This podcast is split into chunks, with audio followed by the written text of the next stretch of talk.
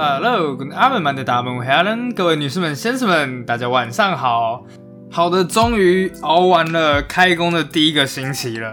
大家感觉还好吗？都还活着吗？还是像我一样，就是完全被炸烂的？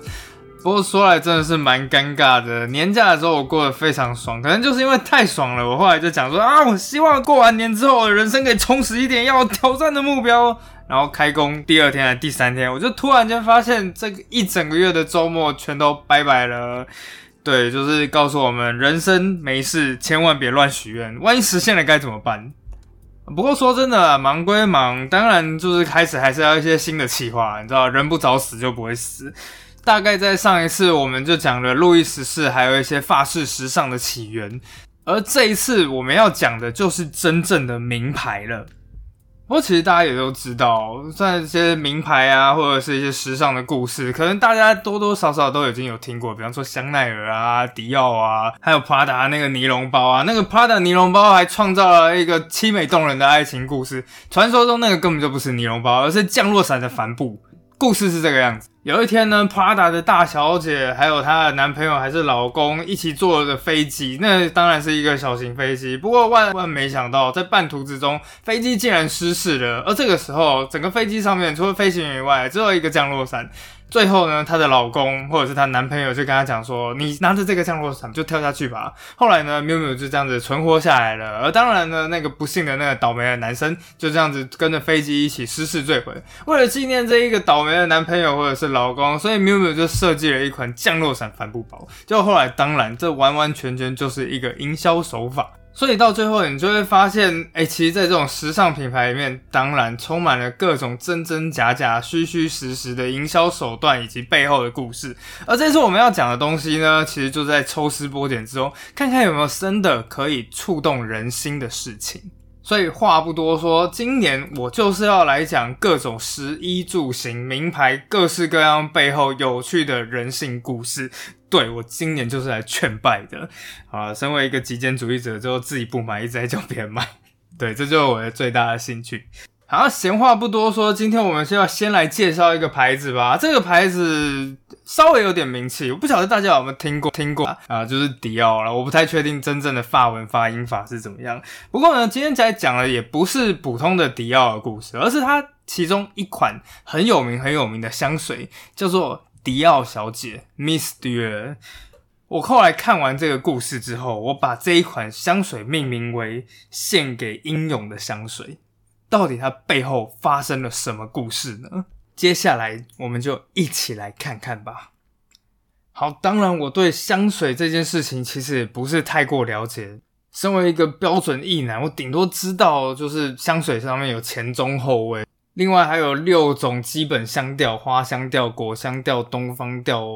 木质调。对，差不多就是这样子，这就是我对香水认知的全部的东西。所以为了确保正确的起见，我还真的跑去查了一下，后来发现这一款叫做迪奥小姐的香水其实至今是真的是还有在卖，所使用的材料就是一款叫做格拉斯玫瑰的东西。根据某款时尚杂志的说法是这样说的啦，就是这一款香水呢是一款爱情的香水。迪奥先生说，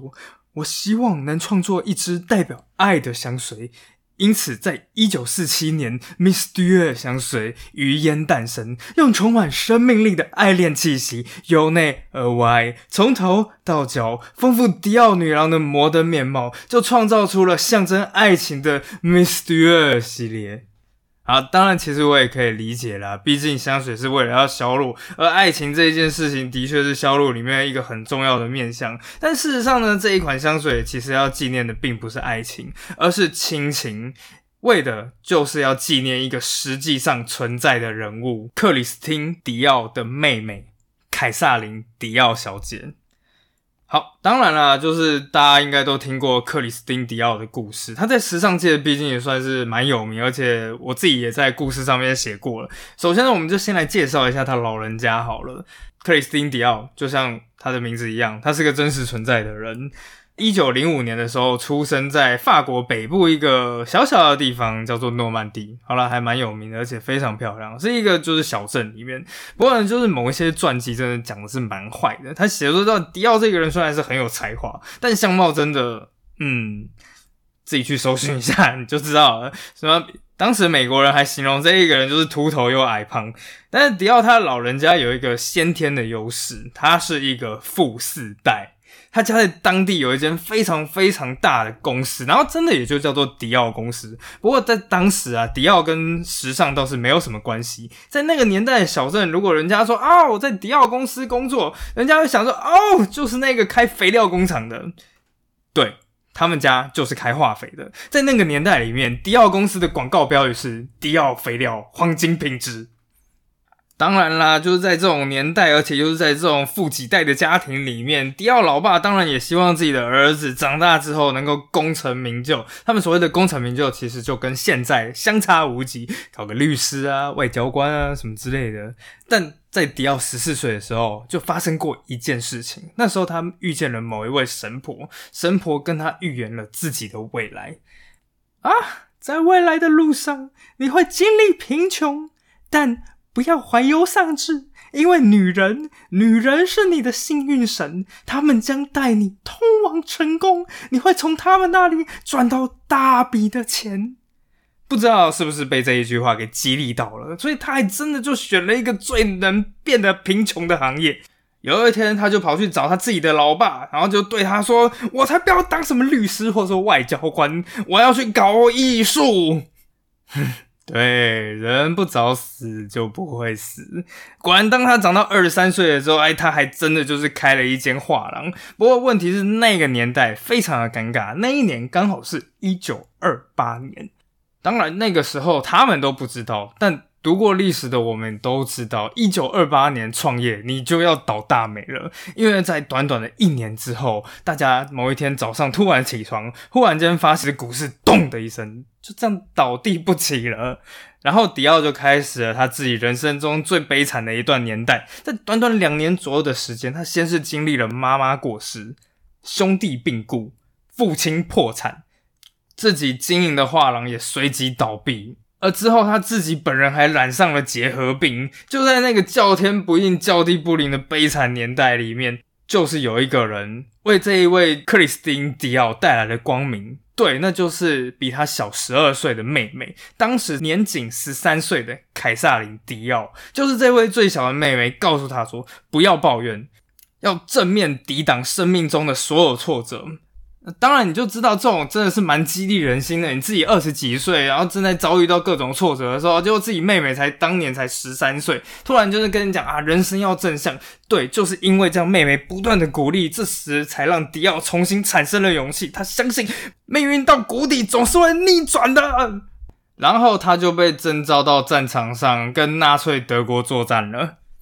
当然啊，打仗的日子对迪奥来说简直就像地狱一样。不过还好，这一段日子其实并没有过多久。一九三九年，英国与法国终于联合起来对纳粹德国宣战。想必当时这两个国家真的是豪气干云，大喊着，你们不要拦我，我要去碾爆纳粹。结果在短短不到一年之后，被纳粹给碾得服服帖帖的。到了一九四零年六月，德国在不费一枪一弹的状态下进入了法国首都巴黎。据说当时的整个巴黎城人去楼空，大概人口去了七成，只剩下三成的人逃不走，只好留在那里。可是问题是那三成的人口在白天也绝对不会出门，只有到深夜的时候才有少部分的巴黎人，他们聚集在一个什么地方呢？凯旋门，不断的看着过去的无名英雄哀悼，哭泣着国家的命运。不过呢，就是在这种艰难的情况下，就算法国人被占领了，这高傲的法国人，尤其是巴黎人，他们还是用一种独特的方式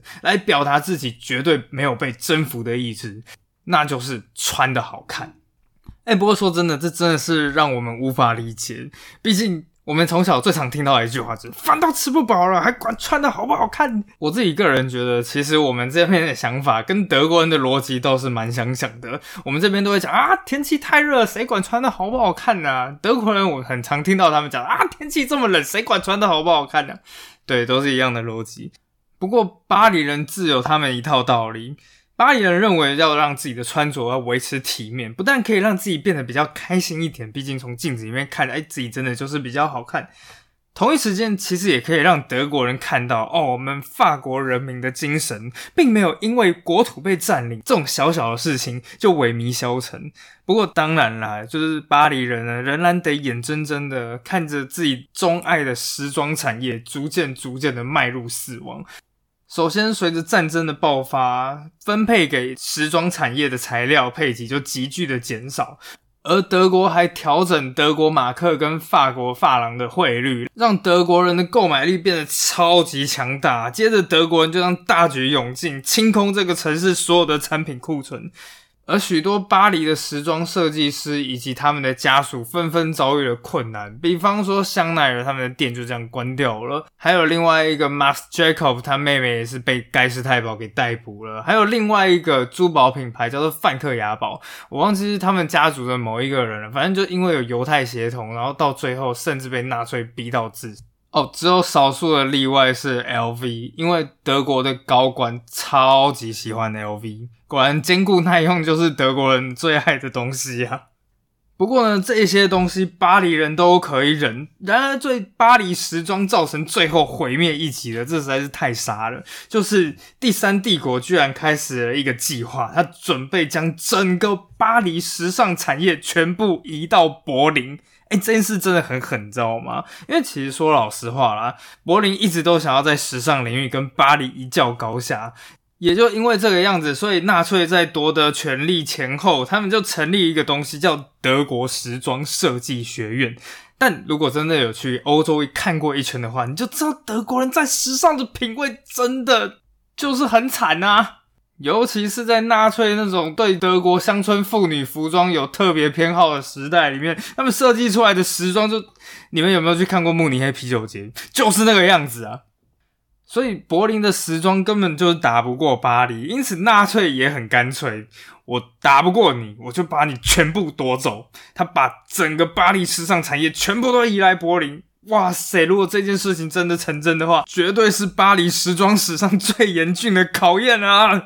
不过还好，这一切之所以没有能成真，其实全部归功于当时的一位叫做法国时装同业工会理事长，他叫做 Lucien Lelong 勒龙。好，这一位当然也是巴黎当地的一个很有名的设计师啦。那这个勒龙呢，我们之后就叫他叫理事长。在一九四零年十一月，理事长就接下来这一项无比烫手的任务，他要前往柏林面见当时纳粹的第二号还是第三号人物戈培尔，说服他放弃这个计划。当火车轰隆隆的抵达柏林火车站的时候，其实这一位理事长真的是两腿瑟瑟发抖，他根本就不知道自己到底要怎么样去说服戈培尔。不过在整个会谈之后，奇迹还真的就发生了。戈培尔不但就是暂缓了这个计划，而且还相对的提供更大量的物资给巴黎时尚业。就我也不知道这个理事长到底施了什么魔法，但是真的就这样子，法国时装产业就被保存了一丝香火。在整场任务结束之后呢，当然这一位理事长继续在自己的巴黎时装屋里面工作。而这时他见到一位小伙子，这位小伙子据说他之前是经营画廊的，然后才退伍没有多久，希望来这个时装屋找一份工作。大家猜猜他是谁？对，就是克里斯蒂安·迪奥。这位理事长本来对就是这一位小伙子并没有抱着太大的期望，但没有想到当这家伙一进来之后，理事长一看到对方整个吓傻了。哇，穿的也太好看了吧。对，穿着真的很重要。原来那个时候克里斯蒂安·迪奥他穿着一身剪裁合身的格伦花纹西装，那手里拿着一顶绅士帽，最难得的是西装领子那扣眼里面还插着一朵蓝色芙蓉花，这朵花在当时法国其实代表着一种爱国之情。理事长一看到之后马上就对他惊叹，也许我这样说就是不太适合，但我一定要称赞您，您这个穿着真是高雅啊，在这个战争的艰困时期，您不但保持着体面的外表，而且还用这种蓝芙蓉这种低调的方式来展现自己爱国的之心。那迪奥当然也是看到，就是感觉看到了之心，然后他就说这就是我想要表达的意思。就这个样子，迪奥就在理事长的旗下开始工作啦。也就因为这样子，迪奥开始一步一步的走进了巴黎高级时装圈。但是这个时候的迪奥仍然就只是一个不是那么有名，甚至可以说是默默无名的时装设计师啦。有一次呢，在迪奥出差的时候，一件事情发生了。那个时候他比预期的还要早大概一两天回来。当他回来到巴黎的时候，突然间看见我们前面提到的凯撒琳·迪奥，他的小妹待在自己的家里。而且不只是小妹哦，旁边还有一大群根本就不知道是什么的人，鬼鬼祟祟的。而这时候，在迪奥的玄关旁边还放着一个非常巨大的行李箱。迪奥非常纳闷，但这个时候小妹走了出来，然后接下来就开始推着迪奥，把他推到旁边一个房间，说：“你先等我们，先善后一下，先什么事情都不要问，我等一下会跟你解释。”就这样，迪奥被自己关在自己家里的某一个房间里面。等到最后，迪奥终于出来时，发现人都已经走光了，那个行李箱也消失了。他开始问他妹妹，到底发生了什么事？你到底在搞什么鬼？那些人是谁？不要跟我说你在搞黑市交易，这很危险，你会被警察盯上的。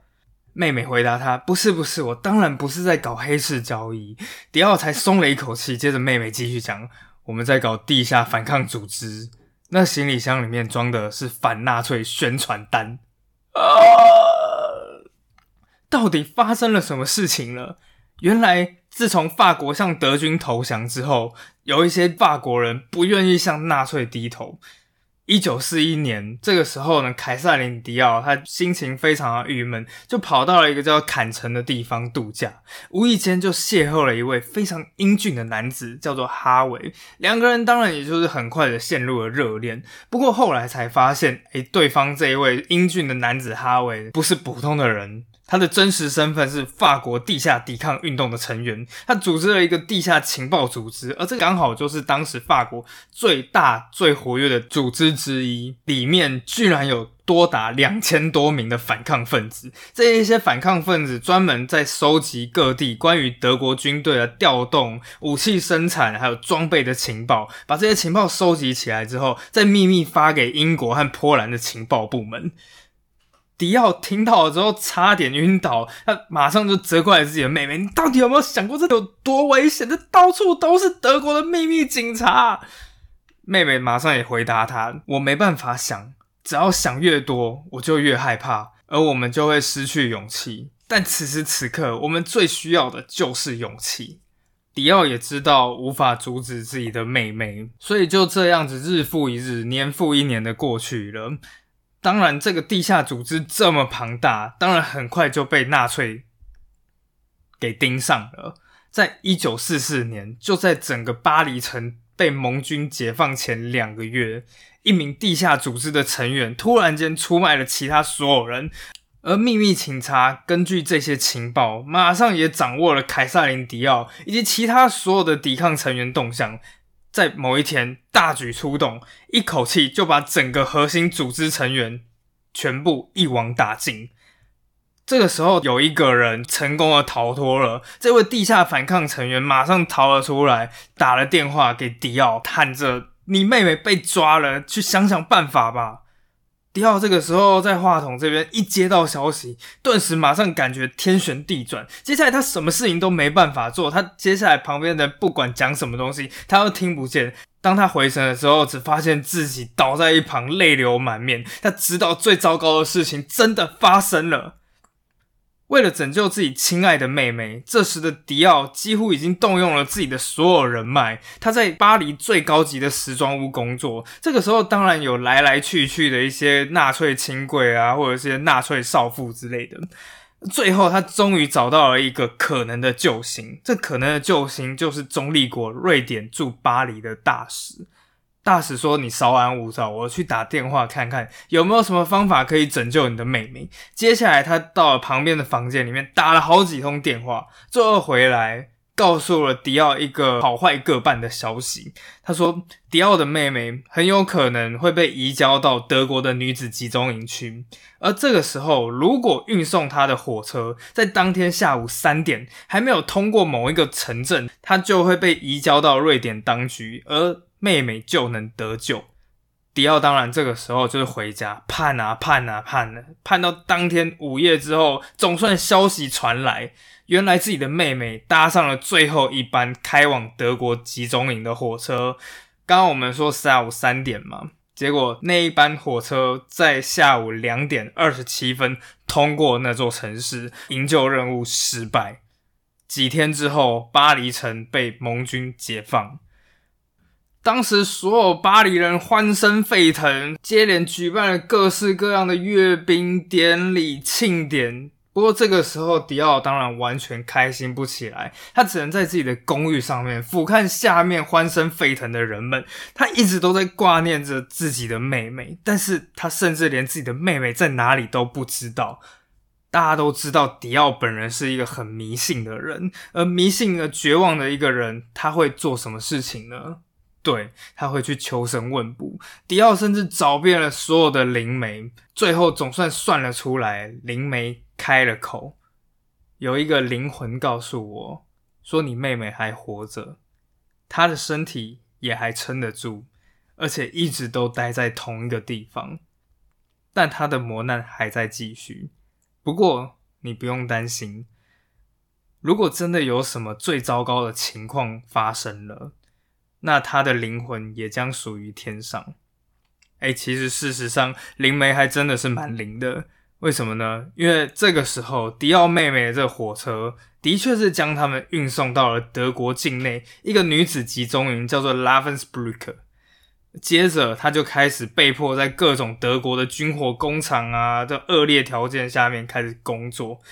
当时整列火车有两千六百名囚犯，不过最后在战争结束之后，只有八百个人幸存下来。最后德国在一九四五年投降，而妹妹也才终于回到了迪奥的身边。当时一个骨瘦如柴、营养不良的女子突然间出现在迪奥面前，迪奥甚至还认不出对方是谁。等到过了一段时间后，才突然间发现那个人竟然是自己朝思暮想的妹妹，马上激动地抱住了她。最后迪奥妹妹被法国政府授予十字勋章、荣誉军团骑士勋章。其实这件事情算是蛮罕见的，因为通常这些勋章都是颁发给正规的武装部队的。在战争结束之后，迪奥妹妹也终于开始过起了平静的生活。她选择了一个适合她的美丽工作——花卉商。她为全世界各地的客户供货，而其中她最有名的产品就是格拉斯玫瑰。至今的迪奥小姐的香水其实就是用格拉斯玫瑰所制成的。而在另外一方面，迪奥也在战争结束之后一年成立了自己的同名时装品牌。几个月后，迪奥准备发布自己的第一场时装发表会。当然，早在时装发表会之前，全巴黎的贵妇们其实已经听闻了这一场时尚盛会。而在发表的前一天晚上，紧张到不行的迪奥对着自己的好朋友展示自己即将展出的衣服。而当时有一位女性朋友看完之后大喊说：“天哪，迪奥，你创造了奇迹！”隔天早上，整个大厅已经灌溉云集。王妃啊，女伯爵、温莎公爵夫人，当时所有的头号贵族几乎都已经莅临现场。几个重量级的时尚杂志记者位置也经过各种精心的安排。哈珀时尚、Vogue 总编辑都坐在同一排的沙发，而后面呢就是 Elle 的代表。